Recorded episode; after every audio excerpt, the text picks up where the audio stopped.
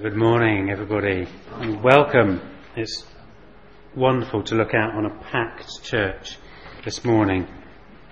And I think I'd like us to start together by singing two songs, really to just enjoy our praising God together this morning, to acknowledge His presence here with us today, to acknowledge to Him that we are seeking Him, that He is precious to us, precious to the point where he is our only true object of affection, or at least should be. So we're going to start with We Bow Down and Confess, and then we're going to go uh, straight after that into Lord, you are more precious than silver. So if you will stand with me and sing together. Lord, you are more precious than silver and more costly than gold. And Lord, we desire you more than anything else. And sometimes, Lord, when we don't desire you, we want to desire you more. Lord, we come to you now to ask for your blessing on this morning. I want to thank you and praise you that you are here with us, that we have this opportunity to meet together in love, and in fellowship. At the same time, Lord, as the rain beats on the outside of our building and we stay warm and dry, we remember those people whose lives have been devastated by the flooding in the Lake District. Lord, I pray that you will continue to support them and care for them at the hand of others. And I pray, Lord, that somehow these the people that have been affected will find ways to use this experience to turn to you, to turn their circumstances into praising you. And Father, I also want to remember the victims and the families of the bomb attack on the Russian train this week. Lord, we ask for your peace, for your comfort, for where possible your healing.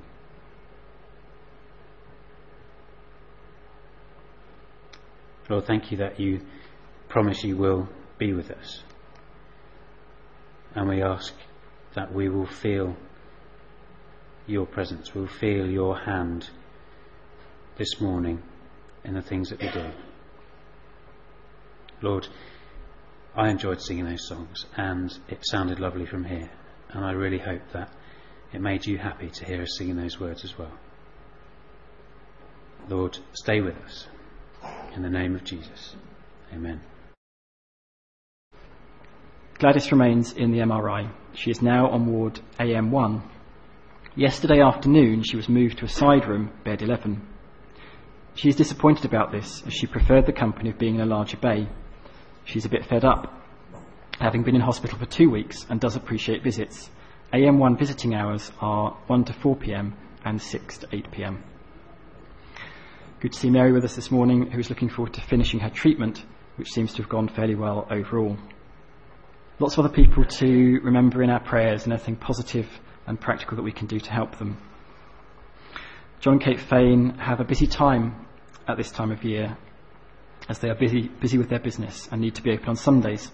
They're looking forward to being able to be back with us next week and having a bit of a rest. Think about other people such as our brother John in the Congo, Ben and Debbie, Simon Dunnigan, Jude Neal, Pauline, Rachel Campion, and probably many other people who are close to us individually.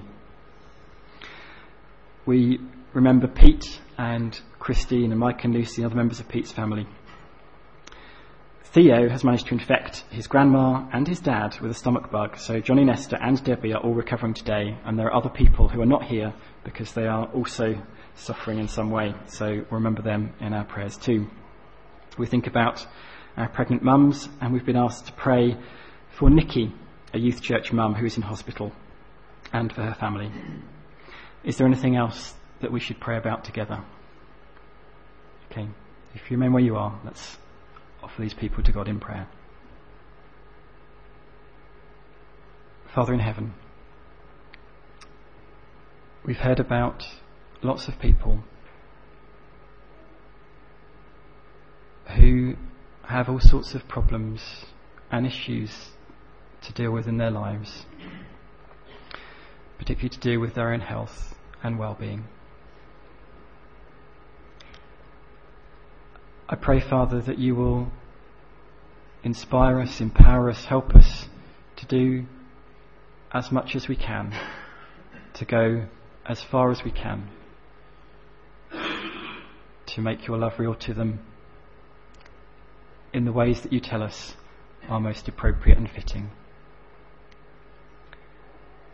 And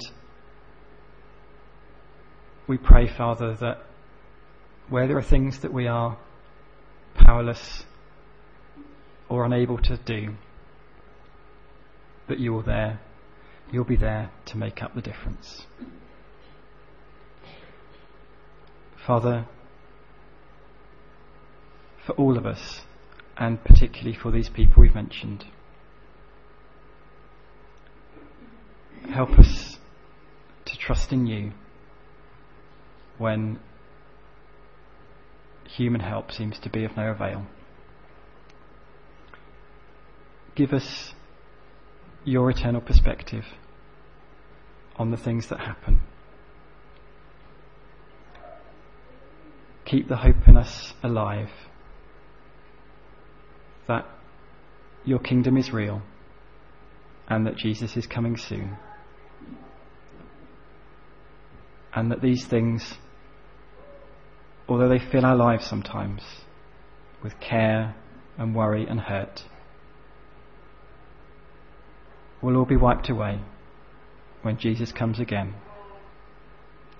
and we live with you forever. Amen. Thank you, Richard. Richard Instone is here to encourage us this morning, and he's drawing his thoughts from the first two chapters of the letter to the Hebrews. And so Nancy is going to come and read that for us. That's Hebrews 1 and 2. In the past, God spoke to our forefathers through the prophets at many times and in various ways. But in these last days, he has spoken to us by his Son, whom he appointed heir of all things, and through whom he made the universe. The Son is the radiance of God's glory and the exact representation of his being, sustaining all things by his powerful word. After he had provided purification for sins, he sat down at the right hand of the Majesty in heaven. So he became as much superior to the angels as the name he has inherited is superior to theirs. For to which of the angels did God ever say, You are my son, today I have become your father? Or again, I will be his father, and he will be my son. And again, when God brings his firstborn into the world, he says, Let all God's angels worship him. In speaking of the angels, he says, He makes his angels winds, his servants flames of fire. But about the Son, he says, Your throne, O God, will last for ever and ever and righteousness will be the sceptre of your kingdom. You have loved righteousness and hated wickedness. Therefore, God, your God, has set you above your companions by anointing you with the oil of joy. He also says, In the beginning, O Lord, you laid the foundations of the earth, and the heavens are the work of your hands. They will perish, but you remain. They will all wear out like a garment. You will roll them up like a robe. Like a garment they will be changed, but you remain the same, and your years will never end. To which of the angels did God ever say, Sit at my right hand until I make your enemies a footstool for your feet? Are not all angels ministering spirits sent to serve those who will inherit salvation? We must pay more careful attention, therefore, to what we have heard, so that we do not drift away. For if the message spoken by angels was binding, and every violation and disobedience received its just punishment, how shall we escape if we ignore such a great salvation? This salvation, which was first announced by the Lord, was confirmed to us by those who heard him. God also testified to it by signs, wonders, and various miracles, and gifts of the Holy Spirit distributed according to his will. It is not to angels that he has subjected the world to come, about which we are speaking, but there is a place where someone has testified, What is man that you are mindful of him? The Son of Man that you care for him? You made him a little lower than the angels. You crowned him with glory and honour, and put everything under his feet. In putting everything under him, God left nothing that is not subject to him.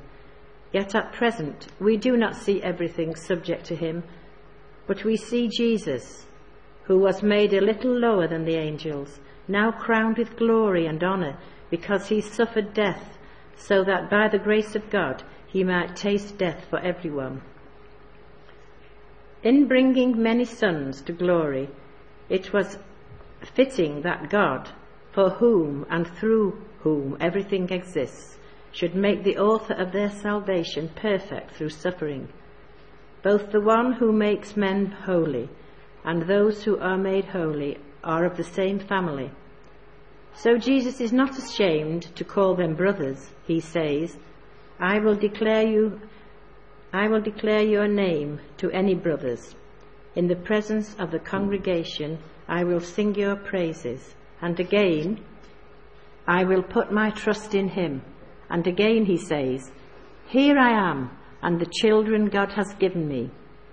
Since the children have flesh and blood, he too shared in their humanity, so that by his death he may destroy him who holds the power of death. That is the devil and free those who all their lives were held in slavery by their fear of death. For surely it is not angels he helps, but Abraham's descendants. For this reason he had to be made like his brothers in every way, in order that he might become a merciful and faithful high priest in service to God, and that he might make atonement for the sins of the people, because he himself suffered when he was tempted he is able to help those who are being tempted. Amen.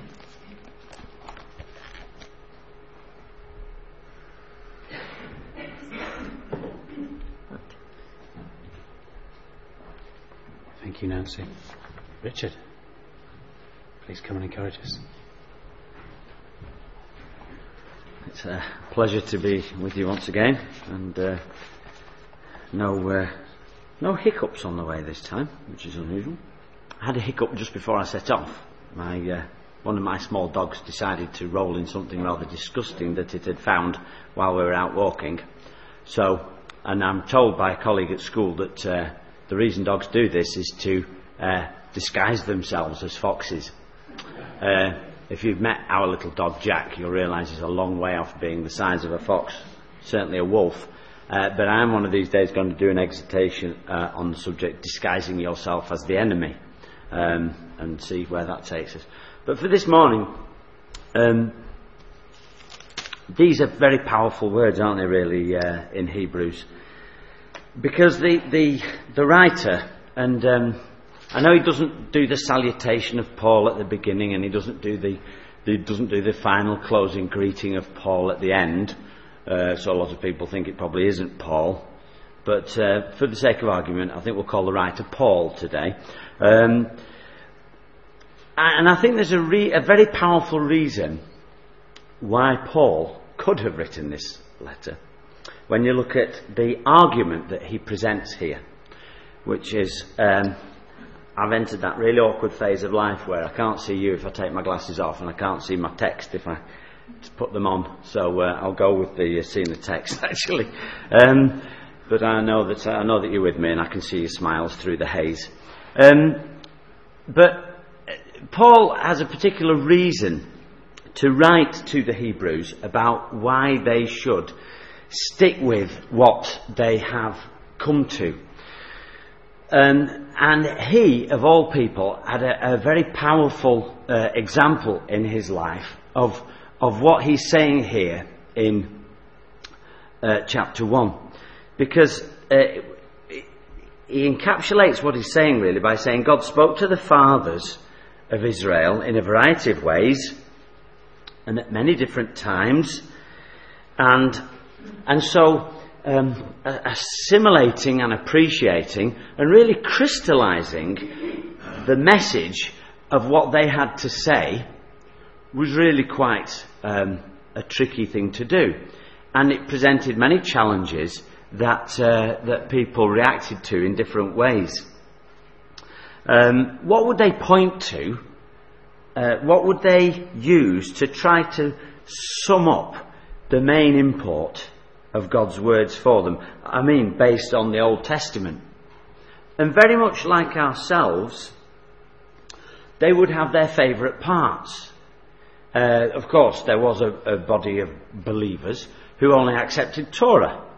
They only accepted what we call the Pentateuch anyway. So they said, well, you can't go anywhere other than the books of Moses to seek guidance and to seek insight into what God wants for us. So they were very much rooted in, in Genesis to Deuteronomy. Maybe like some of us. Um, and then there were those who, who favoured the poetic writings. Um, in particular, uh, of course, Psalms, uh, Proverbs, Ecclesiastes, but then there's Job as well, which is a sort of dramatic, maybe allegorical working out of, of God's dealings with, with people. And, and they would claim, well, well, you, you've got to look there for a fuller picture um, as, as to what God um, intends for us. And then uh, there are those who like a bit of prophecy. Um, uh, who would look towards the uh, towards the end of the Old Testament uh, to gain insight into God's dealings with His people then and in the time to come. And again, I suppose they may well find their mirror uh, in our uh, day and in our community. So. I suppose you pays your money, you takes your choice. There, there are all these different aspects of God and His revelation and there were different uh, emphases to be found there, and different people would turn to different bits. And all these had their place, as Paul no doubt acknowledged, because he was rooted, he was founded in those very things. His, his whole life was built on those things. But as the writer writes to the Hebrews, he says, God had chosen a yet more perfect way to reveal himself to that generation. And that was in the person of the Lord Jesus Christ, in the very person of his Son. But in these last days, he has spoken to us by his Son, whom he appointed heir of all things, and through whom he made the universe. And so, while not discounting those things that had come before, Paul, or the writer says clearly, very clearly, whatever value, whatever virtue that is of, here is the perfect revelation of the Lord God. And it is in the person of the Lord Jesus Christ. And the status of the Lord Jesus can't be more highly evoked or described here.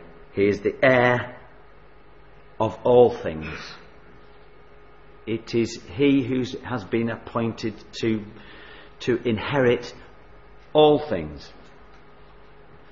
And it is him through whom, or by whom, or for whom the universe was made. And as heir to all things, Jesus was clearly in the mind and the purpose of the Father from the very start of all things. The Son is the radiance of God's glory, the exact representation of His being, sustaining all things by His powerful word. The writer expresses it that way in verse 3 of Hebrews 1. And the, the relationship of, of the Son with the angels, or the angels with the Son, is, is also clearly portrayed, isn't it? They are to worship, to serve Him ultimately. He makes His angels winds, His servant flames of fire. The angels, the ministers, the, the deliverers of the word, they were the messengers. They were there in creation, weren't they? They were the, uh, the Elohim. There are those who say that when it says, let us make man in our image, that, that it, it is them that are being spoken of. They were, they were powerful instruments of God's will. But that's the, I suppose, the extent of their role. So much more is spoken of, so much more is promised to the Son, and indeed to all those who are called the children of God by association with the Son who is heir to all things. It was all about the Son. It was all based on the Son. It was all centered around the Son. And so at the birth of the Son, the angels rejoiced. Because it was in Him, and it was at this point that their work in creation had its fulfillment. At the resurrection of the Son, the angels rejoiced as God's work in Him was further accomplished. At his ascension to be with his Father, the angels again further mediated God's purpose to the uncomprehending disciples. So, what about at his return? They've been everywhere so far, haven't they? Surely they will be there again. This time proclaiming to those who will listen that the Son of God is once again come. Are not all angels ministering spirits sent to serve those who will inherit salvation? Surely it will be the angels who will, will herald, who will proclaim, He is come again. What a message they will bear. The sonship of the Lord Jesus Christ is, is touched on, isn't it, back in the, the second psalm. It's touched on in Hebrews.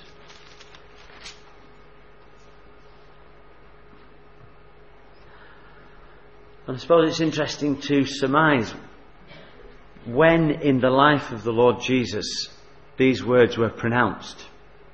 I suppose you could say at, at any stage. Or was it when he took on himself the role that had been allocated to him? I don't know. I will proclaim the decree of the Lord. At Psalm 2 and verse 7. He said to me, You are my son. Today I have become your father. Ask of me, and I will make the nations your inheritance, the ends of the earth your possession. You will rule them with an iron scepter. You will dash them to pieces like pottery. You are my son. Today I have become your father. Was it at his birth? Was it at his inception, conception? Or was it at that point where recognizing all that it signified, recognizing all that it meant, more than ever, the pronouncement was made to the Lord Jesus at the point of his baptism when he realized that even he would submit himself to that, to that rite, to that ritual, to show his obedience in all things, and to show a perfect example to those who watched and those who would come. When he took on the full implications of sonship, knowing where that would lead. And so the writer writes to the Hebrews, given all these marvellous attestations to the, the nature and the greatness of the Son, be careful so that you don't drift away. We must, pay, we must pay more careful attention, therefore, to what we have heard, so that we do not drift away.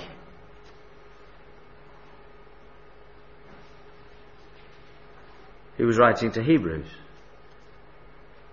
He was writing to Hebrews who had come to a belief in the Lord Jesus Christ, but who were nonetheless Hebrews. And, and Paul himself could attest to the fact that, that there were very many echoes and, and overtones of, of what he had come to know and believe that, that still played on his mind and on his thinking.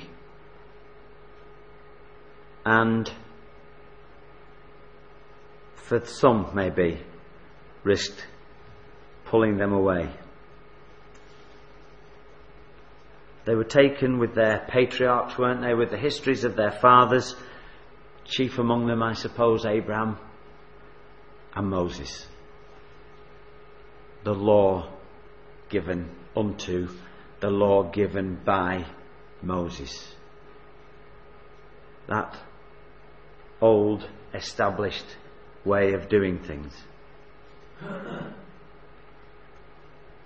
This salvation, which was first announced by the Lord, and he's talking about the Lord Jesus there, was confirmed to us by those who heard him. And that's, I suppose, one of the reasons, that very verse, why people aren't sure whether it's by Paul at all, because this message was confirmed to us by those who heard him. And people say, well, surely the Apostle Paul heard Jesus speaking to him on the Damascus Road. And yet, as I indicated at the start, I, feel that Paul, of all people, would have had the greatest motivation for writing thus. It wasn't angels who appeared to me to reveal the will of God for me and my life. It was the very Son of God who spoke to me on Damascus Road.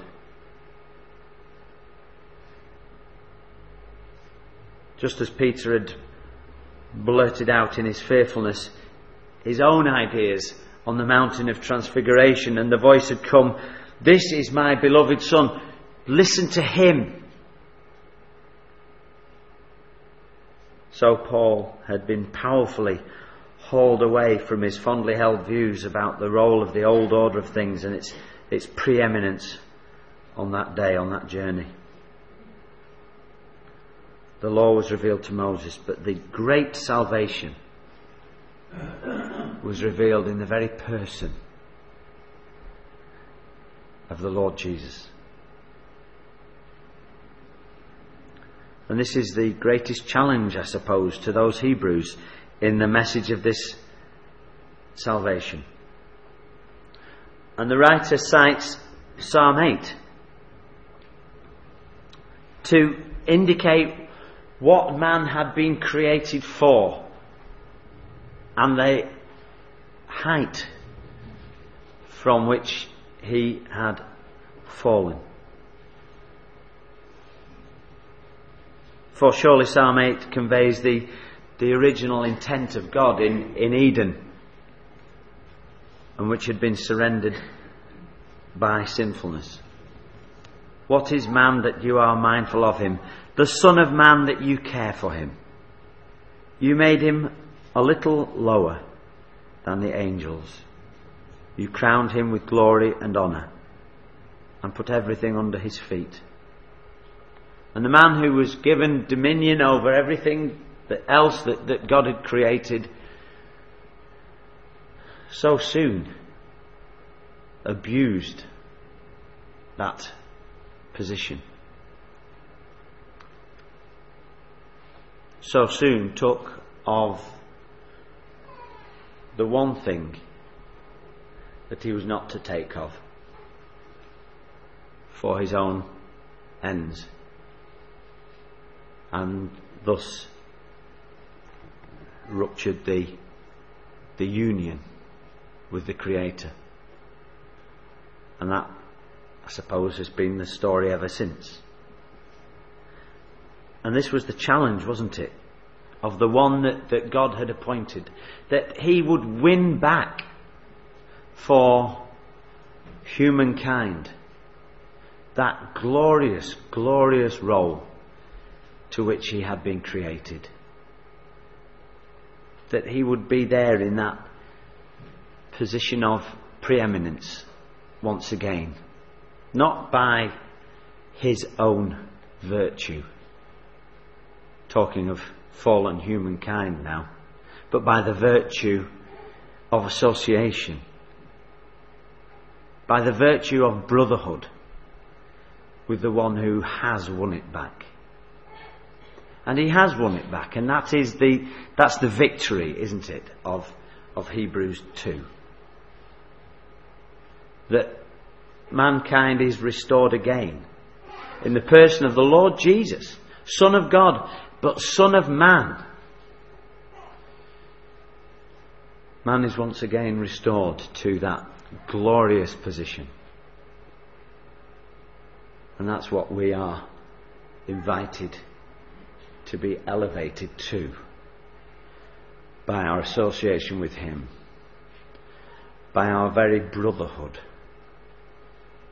with the Son of God. And yet, for some, it was too great a challenge. For some, they still couldn't get their minds round suffering messiahship. They couldn't see the association between God's chosen one and the suffering that it entailed. Hadn't they read Isaiah 52 and 53, or did they just, did they not make that link? Did they not see that that could be Messiah, that the suffering servant couldn't also be the Messiah? Or Psalm 22.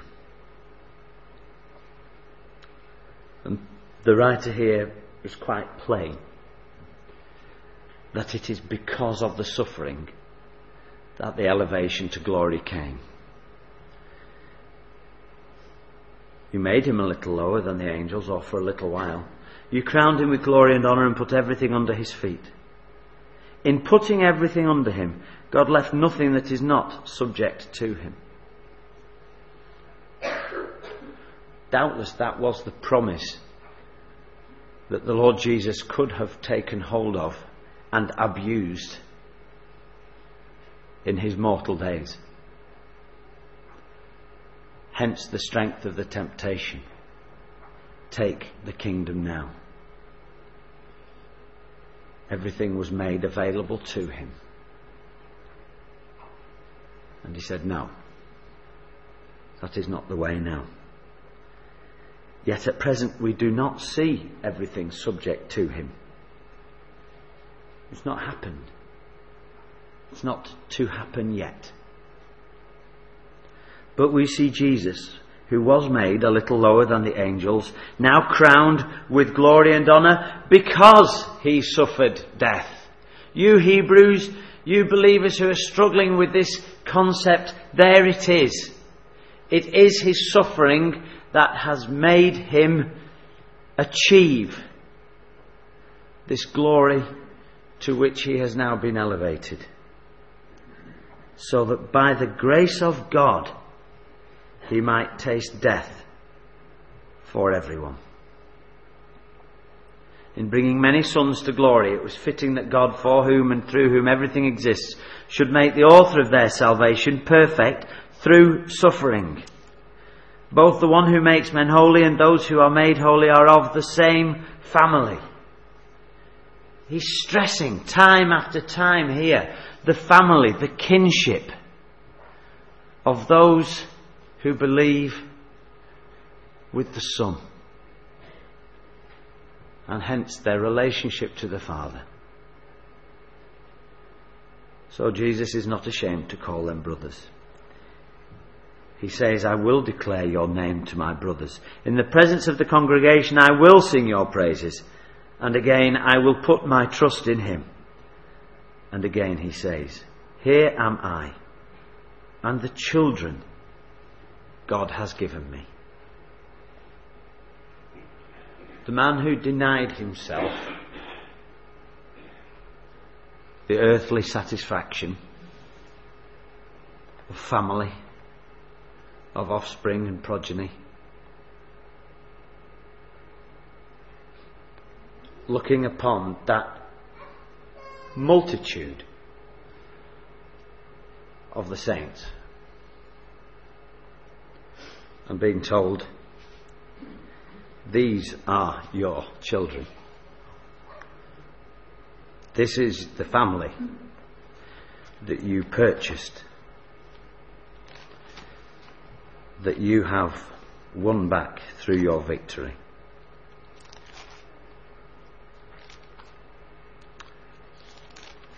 It's the challenge of Hebrews 2. Bind up the testimony and seal up the law among my disciples, writes Isaiah. I will wait for the Lord who is hiding his face from the house of Jacob. I will put my trust in him. There were times of such immense challenge to be a true believer in Israel, in Judah of that day. Imagine it. Holding on to your true faith when the throne fell, when the kingdom fell, when the people fell. When God hid his face from the house of Jacob. And yet the appeal is there. Put your trust in him. Here am I and the children the Lord has given me. We are signs and symbols in Israel from the Lord Almighty who dwells on Mount Zion.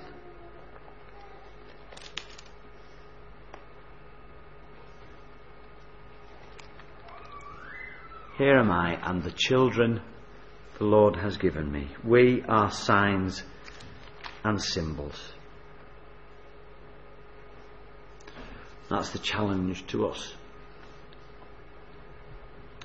Here we are. Children given to the Lord Jesus as part of his victory.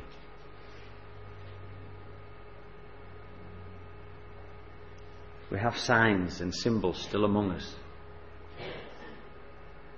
which speak of his victory. But we speak very loudly and powerfully too of the challenge that remains for us. What sort of sign and symbol of the victory of the Lord Jesus Christ are you? What sort of symbol am I? What sort of a challenge am I to the Lord Jesus Himself to continue calling me His brother? As we come now to contemplate again what was achieved on our behalf. We look at ourselves. He shared our humanity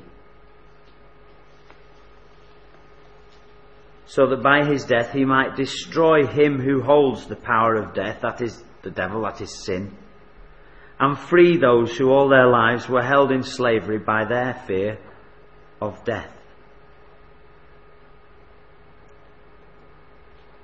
That's what we have been freed from. Now we consider the life that we have been freed to and the challenges that that brings to us. Thank you, Richard. I'd like to sing now as a as a way of recommitting ourselves to that challenge, recommitting ourselves to being signs and symbols in our lives, recommitting ourselves to taking our place as brothers and sisters of Christ, as children given to Christ. I'm just going to sing, Into your hands I commit again.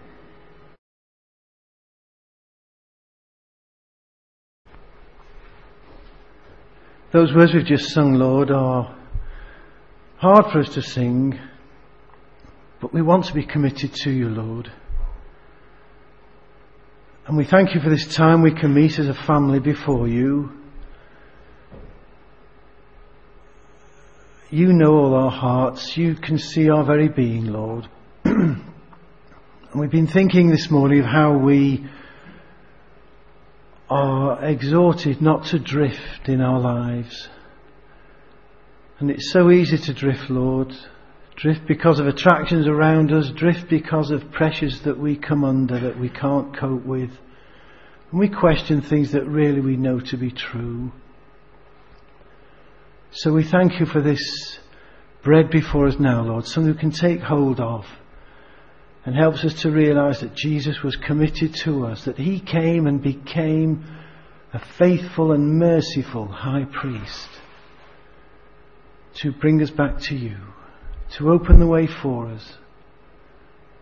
And that way's there now, and we thank you for it. We thank you, Jesus, for your commitment and your faithfulness and your mercy. And Father, we thank you for your grace and your love. So as we take this bread, Lord, help us to resolve to focus more on your commitment to us. And may that, in turn, encourage us to be more committed to you in the future. Amen.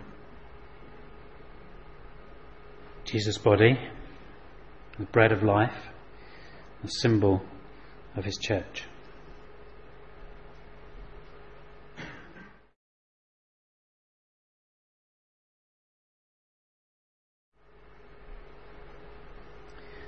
Before we share this wine, Derek is going to give our thanks.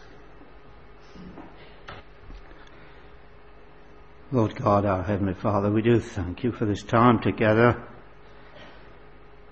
We have been very forcibly reminded by Richard this morning of our relationship with you, a wonderful relationship. Brothers and sisters, a wonderful family in Christ. Our mind often during our day to day lives cannot conceive of the importance of that relationship. That promise that when Jesus returns, we will have that wonderful relationship in your kingdom, which will be free from all pain, suffering, and death.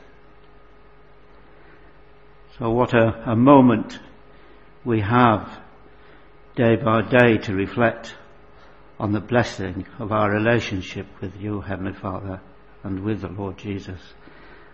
And particularly now with Jesus as we remember the suffering he went through at that time and the blood he shed on our behalf. We're truly thankful for this wine now, Heavenly Father. We're truly thankful, Lord Jesus, for the sacrifice you made. We pray that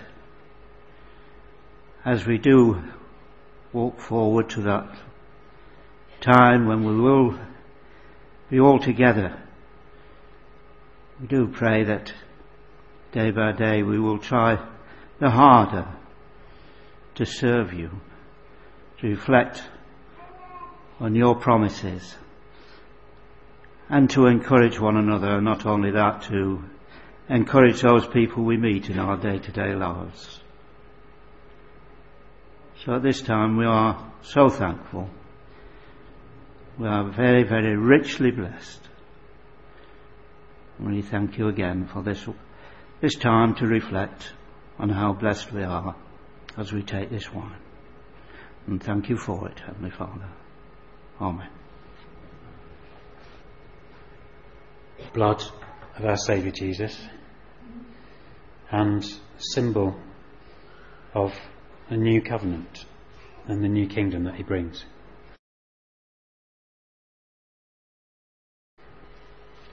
I hope that this week we will invite other people to listen to the story, the story that we know so well. I hope that we will open our lives and our hearts to share the music that we can hear and invite other people to dance with us to the beat of God's drum. I heard uh, the other week of a church that has a sign above the doors you're going out which says, You are now entering your mission field. We've got three songs to close with. I hope all three of them encourage us into this week to walk like Jesus as he dwells in us. May the mind of Christ my Saviour live in me from day to day by his love and power controlling all I do and say. And then we're going to sing All My Days to encourage us to live knowing that joy of sins forgiven of conscience cleansed, of death defeated, and life without end. And then finally, a song of celebration, Jesus, we celebrate your victory. So if you'll join me singing these songs together.